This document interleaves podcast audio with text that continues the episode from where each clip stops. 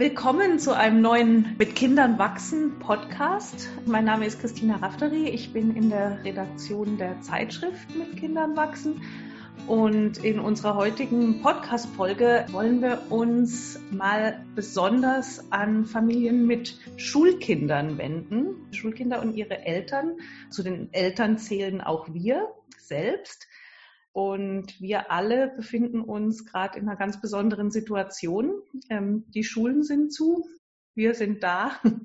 Das Ganze wird Homeschooling genannt und ist ein geflügeltes Wort geworden. Und wir fragen uns, was, was wir eigentlich gerade über das Lernen lernen, ja, über, darüber wie und, und was und warum unsere Kinder lernen und wie sie es gerade auf besondere Weise tun und was wir selber dabei lernen könnten, sollten, sowieso tun und so weiter. Es gibt drei wundervolle Gesprächspartnerinnen heute in der Runde, aber bevor Sie sich kurz vorstellen und auch Ihre, Ihre eigene Situation beschreiben gerade, würde ich gerne auf die Zuschrift eines Hörers zurückkommen. Das ist der Thomas. Vielen Dank, Thomas, für die Zuschrift. Er hat uns beschrieben ähm, seine persönliche Situation mit der schulpflichtigen Tochter, die vor einem Berg von Hausaufgaben sitzt jeden Tag und davon, ähm, wie er schreibt, regelrecht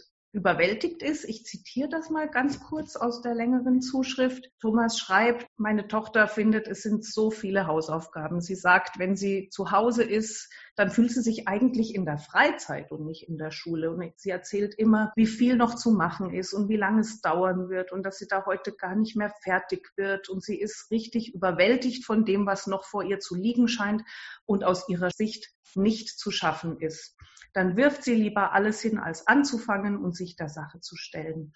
Und er, Thomas, steht, ähm, so beschreibt das, ratlos daneben und überlegt sich, wie sie, und das fasse ich jetzt kurz zusammen aus seiner Zuschrift, ihre Energie nicht in den Widerstand gegen diese Aufgabe steckt, sondern in die Aufgabe selbst. Und jetzt, ähm, also nachvollziehbar finde ich das auf jeden Fall.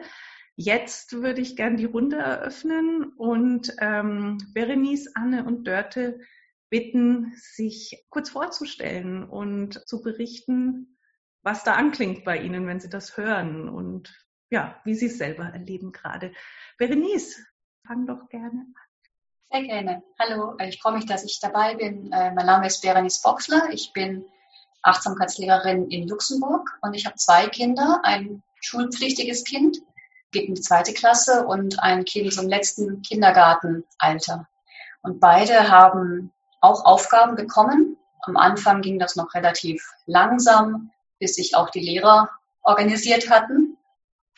Das heißt also auch mein Sohn, der Kleine, bekommt Aufgaben und da sind wir natürlich, er macht ein bisschen was und wir sind schon dabei, dass er ein bisschen etwas ein bisschen malt und ein bisschen errechnet, auch unheimlich gerne. Aber bei der Großen, da erkenne ich diese Zuschrift wieder, weil da war es auch von Anfang an viel Kampf zu Hause, viel Diskussionen, auch viel Frust von beiden Seiten. Auf der einen Seite die Elternsicht, dass wir das ja machen müssen. Also mein Kind geht auf eine staatliche Schule. Es gibt gar keine privaten hier in der Gegend, wo wir wohnen. Und dass wir, dass sie machen, Aufgaben machen muss, um auch nachher wieder einsteigen zu können, weil die Schule ja doch relativ lange zu ist und jetzt auch kurz für den Sommerferien. Es soll ja auch irgendwie weitergehen und auch irgendwie ein Anschluss wieder gefunden werden. Und auf der anderen Seite natürlich meine Tochter, die noch nie viel Lust auf Hausaufgaben hatte. Und jetzt von Anfang an immer dieses, nee, es ist keine Schule. Nee, nee, es ist keine Schule. Und, und diese Argumente, doch, eigentlich ist Schule. Nein, es ist keine Schule das, das kenne ich auch. Also dieses Zuhause, ähm, dieses Gefühl von eigentlich ist ja Ferien und ja, okay, Mama, Papa arbeiten, aber ich nicht. Und auf der anderen Seite aber auch dieses ähm, nur das machen, was auch wirklich aufgeschrieben wurde und nicht eine Rechnung mehr. Das ist ein anderes Thema, über das wir vielleicht auch noch zu sprechen kommen. Also ich kenne ich kenne viele Sachen wieder, die der Thomas ähm, angesprochen hat. Mhm. Also die Überwältigung ist, ist auch deiner Tochter nicht, nicht ja. dir selbst wahrscheinlich auch nicht durch diese Situation. Ja, mhm. ja genau. Ähm, Anne, wie ich weiß, ähm, deine Kinder sind auf einer freien Schule. Ähm, und ihr habt sogar, ihr habt die Dinge so ein bisschen in die Hand genommen. Ihr habt äh, eine Lerngruppe gegründet. Ähm, kannst du da, das finde ich sehr interessant. Mhm. Ja, ähm, ich bin Anne Hackenberger, ich bin Paar- und Familientherapeutin und Achtsamkeitslehrerin und habe selber zwei Söhne, die sind acht und elf. Und für uns ist es so, wir sind an der freien Montessori-Schule tatsächlich und trotzdem sind meine Kinder, vor allen Dingen mein, mein, älterer Sohn, nicht unbedingt die ganz begeisterten Schulgänger, sondern für die haben, sie haben eigentlich von Anfang an gelernt, dass Lernen was Freies ist, dass sie ihren Interessen folgen können und dass sie Fragen stellen, auf die wir gemeinsam Antworten finden. Und Schule stellt so oft ähm, Fragen, die die Kinder gar nicht haben in dem Moment. Und das war ein Thema, was mich schon vor der Corona-Zeit sehr beschäftigt hat. Und wir haben in unserer Schule versucht, das Lernen anders anzugehen. Und jetzt gerade nutze ich tatsächlich die Gelegenheit, um ganz alltagsnah mit meinen Kindern zu lernen.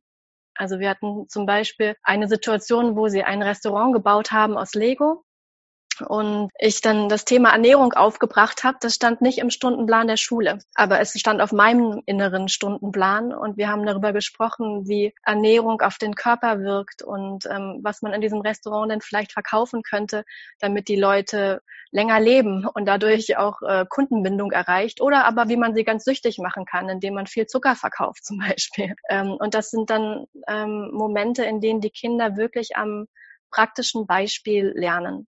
Und ich habe aber auch festgestellt, dass meine Kinder wirklich sehr viel besser mit anderen Kindern gemeinsam lernen. Und da finde ich auch gerade nochmal wichtig zu sagen, die Situation, die wir jetzt gerade Homeschooling nennen, das ist kein Homeschooling, sondern das ist eigentlich ähm, eine Notlösung, die sehr, sehr unvorbereitet uns alle getroffen hat, die auch die Lehrer unvorbereitet getroffen hat, uns Eltern sowieso. Das heißt, man kann es nicht wirklich mit einer freien Lernsituation, die man selbst gewählt hat, vergleichen.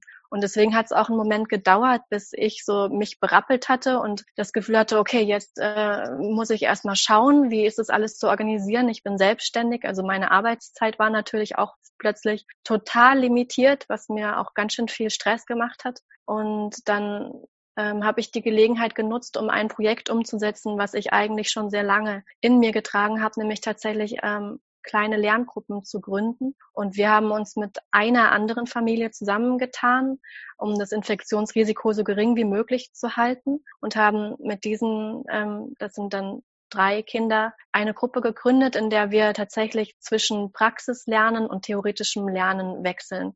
Und wir wechseln uns ab damit, dass die Kinder in der einen Familie sind und in der anderen Familie sind. Dadurch haben wir Elternfreiräume und lernen mit denen ähm, natürlich auch anhand der Hefte die sie haben, aber wir lernen auch ganz viel praktisch. Also wir machen dann vielleicht anderthalb Stunden Heftarbeit und danach arbeiten sie anderthalb Stunden auf der Baustelle und dann machen wir wieder anderthalb Stunden Heftarbeit. Und das hat gerade als eine ganz, ganz gute Möglichkeit in Pup. Und heute Morgen ähm, eine Situation, das darf ich fast nicht erzählen, aber es war so, äh, wachte ich auf, ich hatte ein bisschen verschlafen um acht ähm, und hörte aus der Küche schon einen lauten Skype-Termin, den mein Sohn ganz selbstständig mit seiner Lehrerin führte. Und ich fand, das war eine geniale Situation, ja, dass ich gemerkt habe, okay, ja, der kümmert sich um sein Lernen. Oder eine andere Situation, wo sich die Kinder halt erstmal einen Tisch bauen mussten, weil wir draußen gelernt haben und die ganz selbstständig alles heranschleppten, um Platz zu haben zum Lernen. Und das ist eigentlich, wie ich Lernen begreife, nicht, dass ich mein Kind zu was nötigen muss, was es nicht will, sondern die Bedingungen dafür zu schaffen, dass es Antworten auf die Fragen finden kann, die wirklich in ihm sind. Mhm.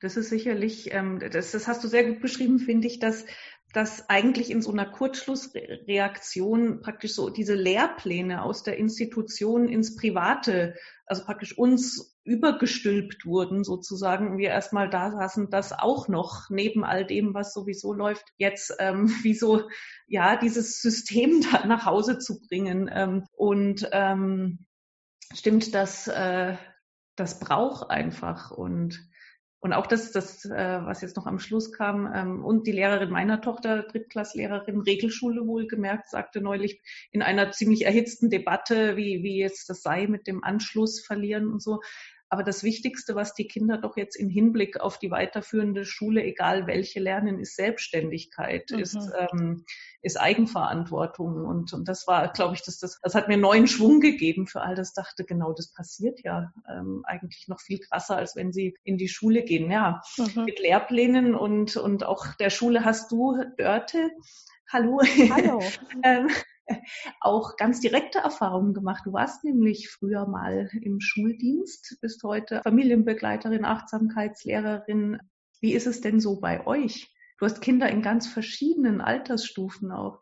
Ja, bei uns ist es ziemlich spannend. Hallo miteinander. Hallo.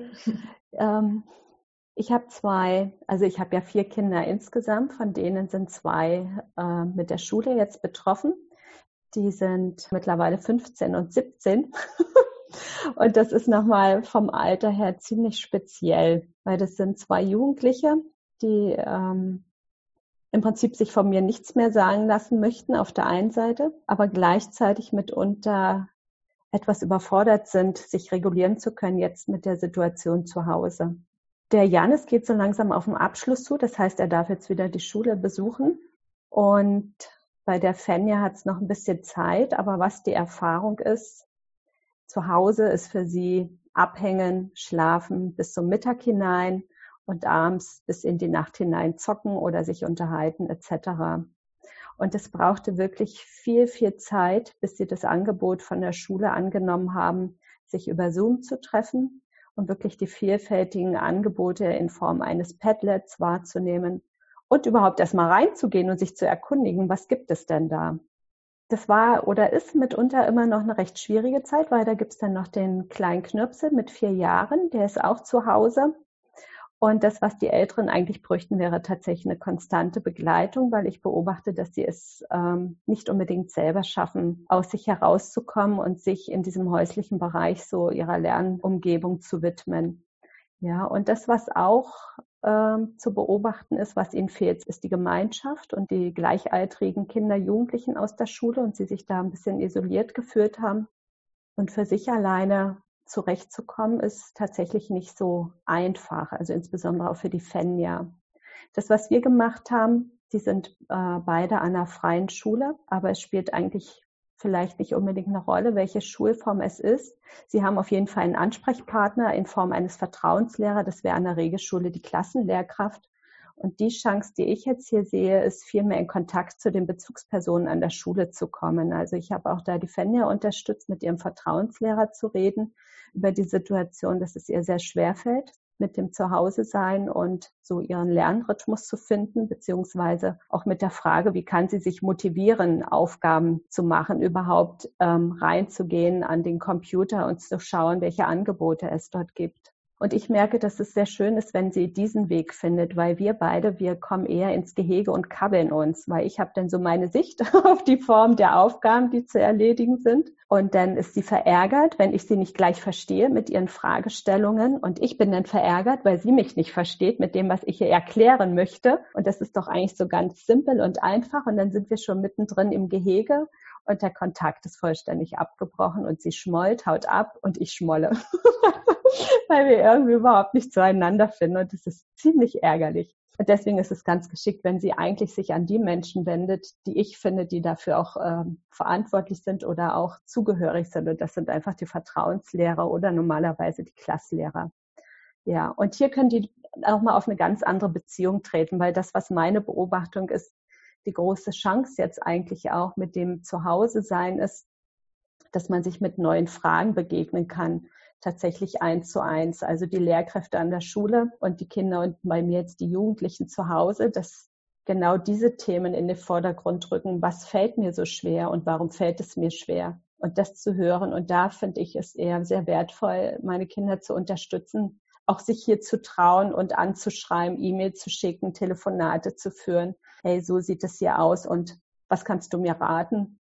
Und weiter, wie kannst du mir weiterhelfen? Weil bei mir ist auch tatsächlich das Problem zu Hause, dadurch, dass der Julian noch da ist mit seinen vier Jahren, dass ich wirklich auch ähm, etwas wenig Zeit habe, mich den Großen zu widmen. Weil auch der Julian sehr viel Raum braucht und einnimmt. Und das ist hier auch nochmal ein Nebenbei-Thema, was kommt durch das Ganze, dass die Schule geschlossen ist, wie wir miteinander oder ich für jedes einzelne Kind auch da sein kann, mit den Bedürfnissen auch auf die Schule bezogen, die da sind und dann immer hin und her schwanke und Konflikte entstehen mit den Fragen, ah, wäre jetzt der Jüngere nicht da, wäre es viel besser und gib den doch mal zum Papa oder woanders hin, dass du endlich mal Zeit für uns hast. Mhm. Also viele Nebenschauplatzthemen, die da jetzt auch noch plötzlich auftauchen. Ja.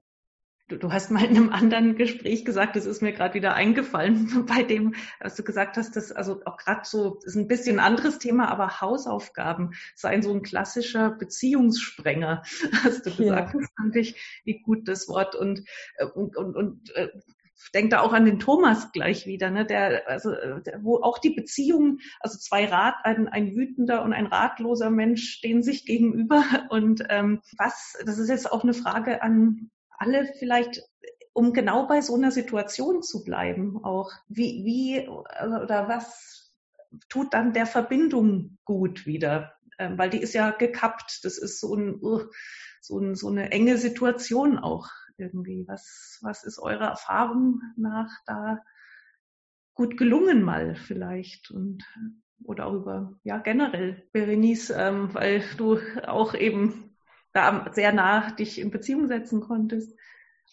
Ja, wir das, war so eine Achterbahn auch hin, auch weil eben wie Anne schon sagte, so den eigenen Rhythmus finden, erstmal selber klarkommen mit dem, dass plötzlich das Haus voll ist und man seine eigene Arbeit machen muss. Ich bin eben auch selbstständig und Hausaufgaben betreuen oder eben Schulersatz sein. Ähm, und bei uns ist das eben alles sehr starr. Da gibt es nicht viele Freiheiten, was Schule betrifft. Das, so wie sie läuft, so läuft sie. Es gibt auch nicht viel Kontakt von den Eltern aus. Man gibt die Kinder ab, man holt sie wieder ab und das war es eigentlich. Da ist nicht so viel Interaktion, was ich vorher auch schon extrem schwierig fand.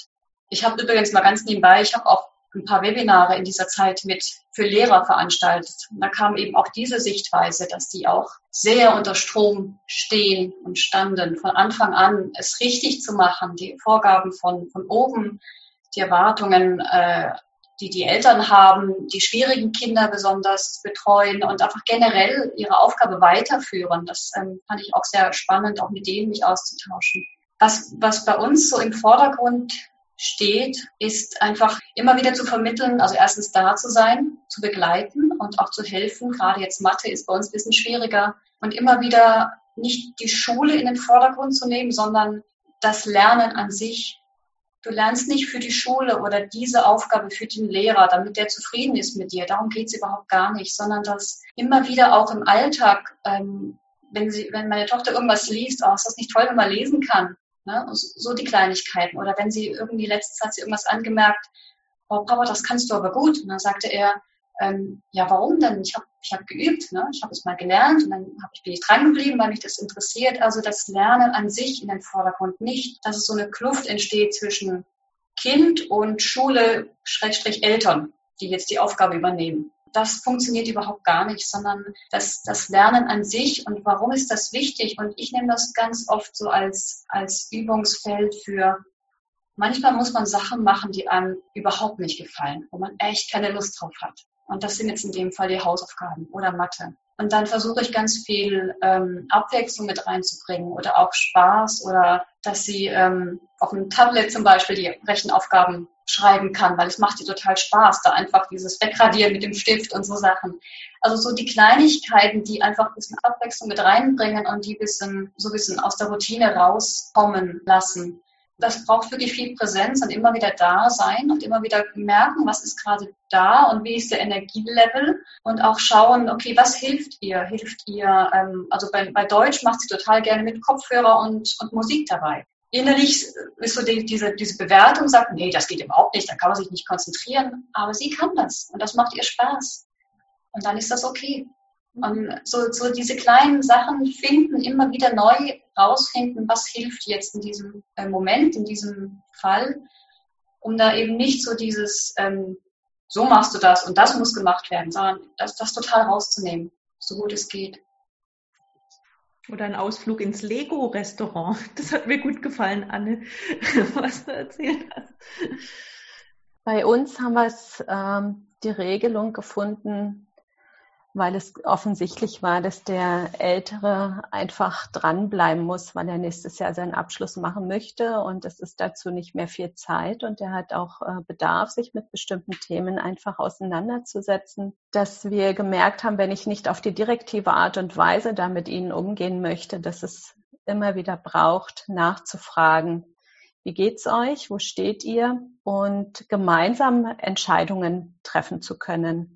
Ja, also daraus ist so eine Art ähm, Plan entstanden, wo sie ihre Lernzeiten festgelegt haben, zumindest sich bemüht, die festzulegen, zu sagen, ja, das sind eigentlich ganz gute Zeiten. Wir stehen dann auf ungefähr zu diesem Zeitpunkt und dann sind wir eigentlich innerlich ganz offen, sich äh, mit schulischen Themen zu beschäftigen.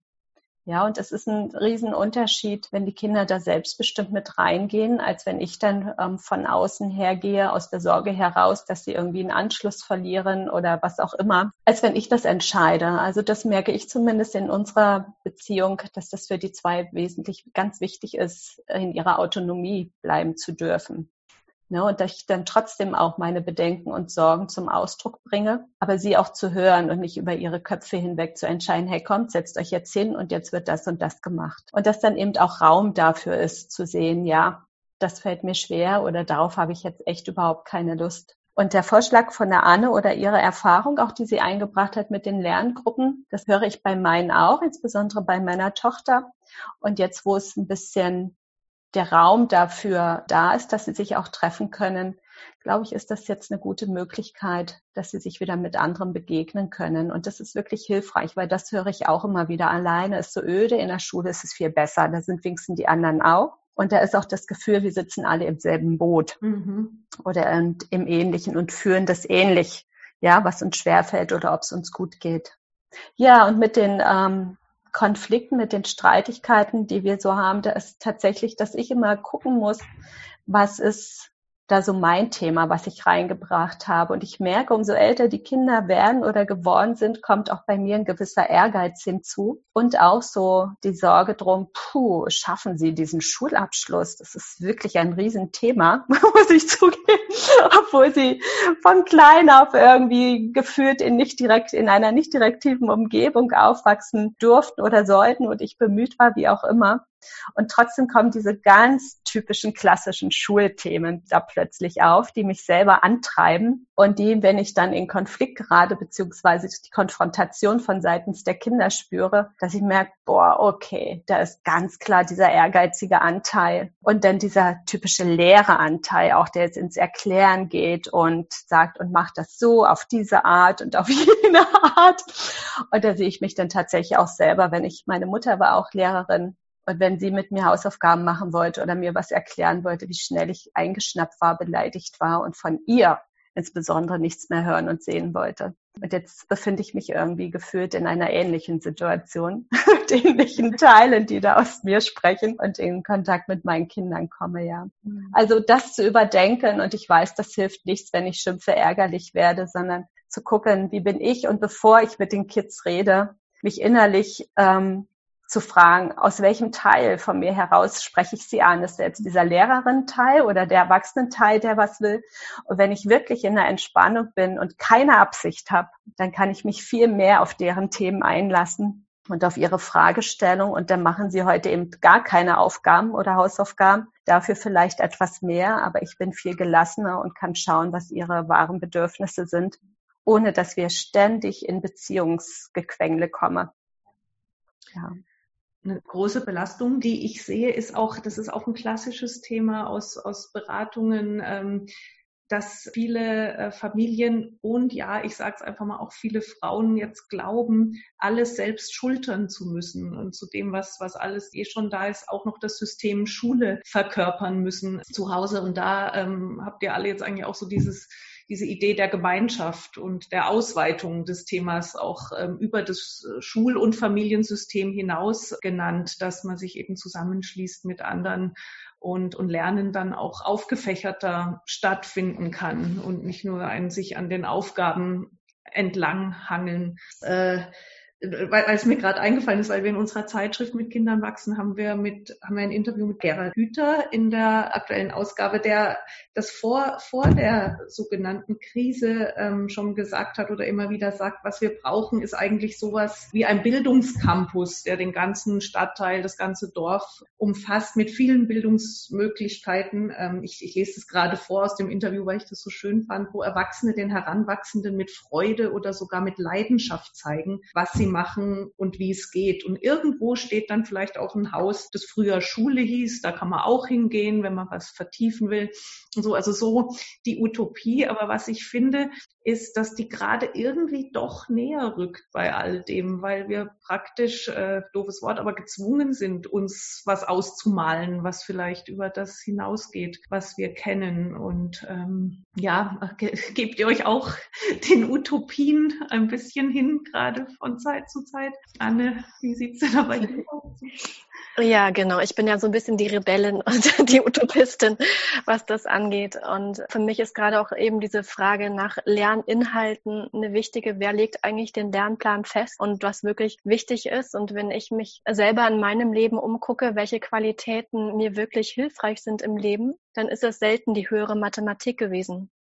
Dann waren das vor allen Dingen die Fähigkeiten, mich zu vernetzen. Ähm, dann sind es manchmal auch ganz praktische Dinge, die, die wichtig sind, das soziale Miteinander. Und das ist was, was die Kinder glaube ich, auch ganz natürlich lernen, wenn sie miteinander in Kontakt sein können und wenn sie, wie du schon sagst, eben auch mit von Erwachsenen angeleitet werden und teilhaben dürfen an deren normalem Leben, so dass wir nicht eine Trennung zwischen Schule und Leben machen, sondern dass eigentlich das Leben selbst die Schule ist. Und das ist eigentlich das, was meine Utopie ist. Und dafür braucht es idealerweise wesentlich mehr Menschen, als es jetzt gerade in Corona-Zeiten erlaubt ist. Und für mich ist das jetzt gerade wirklich wie so ein kleiner Experimentierkasten, weil wir das jetzt eben nur mit einer Familie machen, aus den genannten Gründen. Aber ich möchte das sehr, sehr gerne ausweiten und habe zum Beispiel hier auch eine befreundete Gemeinschaft, wo die Kinder, das, da sind zwei Schulkinder, aber auf dem Hof leben sechs Erwachsene. Und die haben sich so organisiert, dass immer ein Erwachsener mit den Kindern lernt und danach ein anderer Erwachsener ein praktisches Angebot macht. Also die Kinder haben jeden Tag ein praktisches Angebot und ein theoretisches. Und das funktioniert auch ziemlich gut. Und es sind sechs Erwachsene, das heißt, alle haben auch Arbeitszeit. Und da ist, glaube ich, wirklich die Frage, wie wollen wir eigentlich leben? Macht das, wie wir leben, lernen Sinn? Ist es wirklich nachhaltig?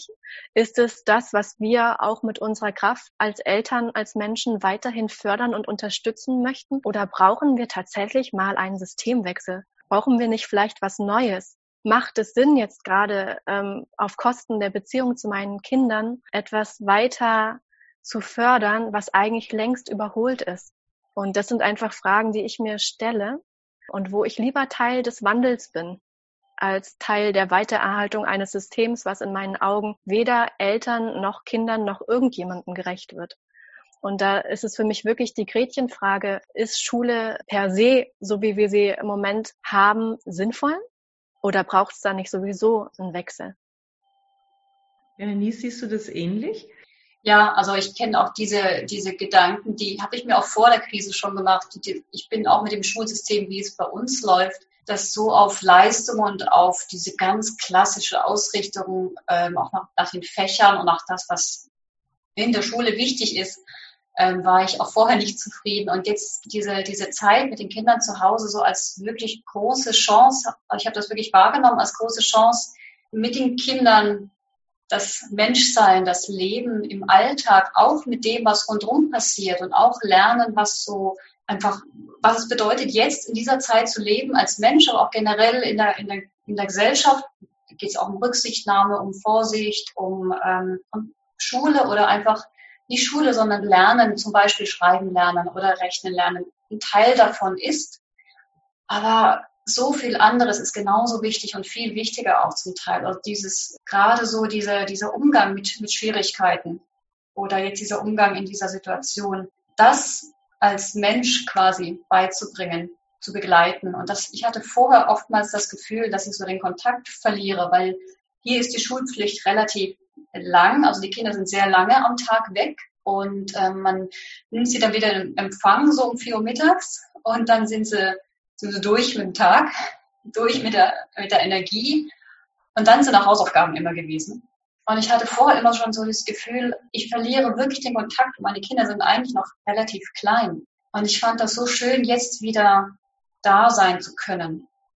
Auch um ihnen beizubringen, wie Wörter mit C und mit J geschrieben werden und was, wie, wie Rechnungen gehen, weil sie das hier auch brauchen werden.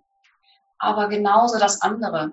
Und bei mir ist jetzt so nach und nach, in zehn Tagen fängt bei uns die Schule wieder an. Bei mir ist jetzt wirklich so dieses, was kommt danach? Sich wieder einfinden, sowohl für die Kinder, und das wird ja auch erstmal anders sein, aber auch für mich wieder loslassen und wieder auf der einen Seite darauf vertrauen, dass, dass dieses Gießen der letzten Wochen einfach eine Richtung vielleicht ähm, oder ein, ein, ein Wachsen hervorgerufen hat, was sich irgendwann zeigt oder was einfach Kraft gibt und auch Verbindung, vor allem Verbindung geschaffen hat. Aber auch, wie gehe ich jetzt damit um, dass die Kinder zurück müssen in dieses System, das mir schon vorher nicht gefallen hat. Das finde ich gerade sehr herausfordernd. Wie ich damit umgehe, dass jetzt eben, wie Anne sagt, ne, man hat so diese, ich habe so diese Ideen oder diese Vorstellung, wie es besser sein könnte oder was wichtiger ist als das, was die Kinder in der Schule vermittelt bekommen. Und wie gehe ich damit um, dass so ein Systemwandel, den ich auch befürworten würde, dass es ja nicht so schnell geht, wie jetzt damit umgehen, in dem beschränkten Rahmen, den ich hier zum Beispiel habe, in dem System, wo wir drin sind, damit umzugehen. Zu schauen, was kann ich beitragen, was kann ich machen, wie kann ich meine Kinder auch weiterhin begleiten, auch wenn sie dann wieder längere Zeit einfach in diesem System drinstecken. Ja, ja, als Teil auch eines Systems zu agieren, weil ähm, was ja auch zu beobachten ist, ist auch eine große Anklage an das System der Regelschule jetzt, ne, das auch jetzt in der Krise gar nicht funktioniert und und so. Das ist ja auch blockierend manchmal. Ah, das, aha, finde ich Finde ich schön. Ich wollte noch mal äh, den Thomas ins Spiel bringen, der bestimmt, also das unterstelle ich ihm jetzt einfach auch die großen Entwürfe sich gerne anhört und sogar auch einfach noch mal aus seiner Situation heraus. Äh, mir ist nämlich gerade noch mal eingefallen, seine Tochter blockiert natürlich nicht nur. Es gibt eine Stelle in seiner Zuschrift, äh, wenn seine Tochter hin und wieder am Abend gut drauf ist und sich dann den Matheaufgaben stellt, macht sie die ganz allein und auch in einer sehr schnellen Zeit. Zeit. Also er erlebt da auch Überraschungen und sind das vielleicht, ist das vielleicht der Knackpunkt an allem? Also wir haben es ja auch schon, also ich habe es von euch gehört, dass diese Selbstständigkeit sich Bahn bricht und das eigene zum Vorschein kommt. Ist, ist das vielleicht, also er will bestimmt Tipps, wir geben keine Tipps so richtig, aber ist, ist das vielleicht ein Ankerpunkt in, in all dem, wirklich so auch, auch hinzuschauen zu sehen, die machen das eigentlich total gut. Also wir auch wahrscheinlich, aber weil wir uns ja so fixieren auf die Kinder, die eigentlich machen die das doch richtig gut. So als Ausblick vielleicht schon in Richtung Schlusspunkt vom Gespräch. Die Chance liegt doch auch bei uns allen selbst irgendwie. Hört. um was es eigentlich geht, ist, habe ich genügend Vertrauen in die Entwicklungskräfte des Kindes, in die eigenen Entfaltungskräfte und auch Vertrauen darein, dass sie schon an den Punkt kommen, wo es diese Lust zum Lernen gibt und auch die Lust auf Hausaufgaben. Es ist gar nicht so einfach, so einen ganzen Tag hinzukriegen, auch für sein Kind nicht oder für seinen Jugendlichen nicht. Das ist schon ziemlich große Last auch, aber gleichzeitig haben sie so viel Zeit zur Verfügung und es wäre doch schön, wenn sie die mindestens sich selber einteilen könnten, dass sie von sich aus entscheiden, ja, jetzt spüre ich diesen Impuls, den wahrzunehmen und ich werde nicht gedrängt. Und manchmal braucht es dafür viel Zeit der Langeweile oder auch einfach der Muße, um zu spüren, jetzt bin ich innerlich bereit, mich in meinen eigenen Lernprozess hineinzubegeben. Und das ist auch wiederum meine Beobachtung jetzt verstärkt in diesen letzten Wochen, in diesen letzten Tagen. Wenn ich da im Vertrauen sein kann, dann entspannt ist das ganze System in der Familie und in der Beziehung mit zu den Kindern. Es ist wirklich, wenn ich mich nicht entspannt fühle, kann ich kein Vertrauen entwickeln in die Entfaltungskräfte und er macht es eng und dann komme ich eher mit Forderungen. Aber das zu wertschätzen und auch dem Kind zu signalisieren, boah, ich bin wirklich beeindruckt, du hast es heute gemacht und hast du gemerkt, dass da Lust dabei gewesen ist. Das ist auch aus meiner Erfahrung, dass das zur inneren Stärkung führen kann. Ja, dass das Kind merkt, ja, tatsächlich, ich habe selber gewählt und ich habe mich jetzt auch, wenn es abends ist, hingesetzt und es war völlig in Ordnung und völlig okay. So dass sie viel mehr die wertschätzenden Teile von uns spüren und viel mehr in die Wertschätzung kommen, als immer nur von hinten diesen Druck und was immer unsere Wünsche und Vorstellungen sind an die Kinder, sondern dass wir uns mal reinversetzen, wie geht's uns eigentlich, wenn ich keine Lust habe auf Homeoffice oder Schreibarbeit. Bei uns Erwachsenen geht es eigentlich überhaupt nicht anders, nur wir können uns viel mehr unserem eigenen Druck aussetzen. Und das mögen Kinder einfach nicht weil da sind sie noch zu sehr Mensch. ja, und viel mit, viel mehr mit sich verbunden als wir Großen. Ja, danke, Dörte. Das hast du gerade so wunderschön äh, gesagt. Und ähm, da geht es ja auch darum, Mitgefühl mit mir selber zu haben und zu bemerken, boah, ja, es anstrengend, gerade die Situation. Da ist viel auf den Schultern. Und da kommen eben auch meine eigenen Themen mit rein, ne? wie ihr vorhin ja auch alle schon gesagt habt. Da kommt dann vielleicht mein eigenes inneres Kind, was äh, Druck verspürt hat in der Schule, was sich bei mir dann in der Rebellen ausdrückt oder was dann vielleicht als Lehrerin fungiert, ähm, wie auch immer. Aber da gut zu schauen, aus welchem inneren Raum begegne ich denn meinen Kindern? Und wie kann ich für mich sorgen, dass ich möglichst immer wieder in Kontakt bin mit mir selber, was auch immer ich da vorfinde. Und da ist die Achtsamkeit ja eine ganz, ganz gute Möglichkeit. Und da geht es überhaupt nicht darum, dass ich nur mit meinen Kindern sein kann, wenn es mir gerade gut geht und ich ruhig und gelassen bin. Aber ich kann ja bemerken, da ist ein Gefühl von Druck in mir. Da ist eine Unruhe in mir, da ist Angst in mir, da ist vielleicht tatsächlich äh, ganz physisch zu spüren eine Verspannung auf meinen Schultern, ja. Und wenn ich damit mehr in Kontakt bin mit mir selber, dann kann ich das auch ganz anders mit meinen Kindern sein. Und da kann ich vielleicht sogar am selben Boot sitzen und neben meinem Sohn stehen und sagen, ja, weißt du, ich finde es auch gerade schwierig. Ich weiß auch gerade nicht weiter. Wir dürfen auch mal nicht weiter wissen. Wir dürfen da auch stehen und sagen, ja, pff, keine Ahnung, ich kann die Matheaufgabe selber nicht. Oder ähm, ich bin gerade ratlos, weil ich nicht weiß, wie ich dich motivieren kann. Hast du eine Idee? Also sich auch äh, zu erlauben, Mensch zu sein genauso wie das gerade schon du gesagt hast, Dörte, wir sind Menschen alle miteinander. Und das in den Vordergrund zu rücken, ist, glaube ich, wirklich elementar. Das Menschliche beschließt unseren heutigen Podcast. Und ähm, ich bin einfach nur froh, dass wir euch noch bei ganz vielen anderen Gelegenheiten hören können zu anderen Themen in unserer Mit Kindern wachsen Reihe. Und bedanke mich bei dir, Berenice, Anne und Dörte ganz, ganz herzlich für die heutigen Beiträge und wünsche euch noch viel Kraft und Freude. Das Wichtigste finde ich beim Zusammensein mit euren Familien. Vielen Dank und bis zum nächsten Mal. Ja, danke. Danke.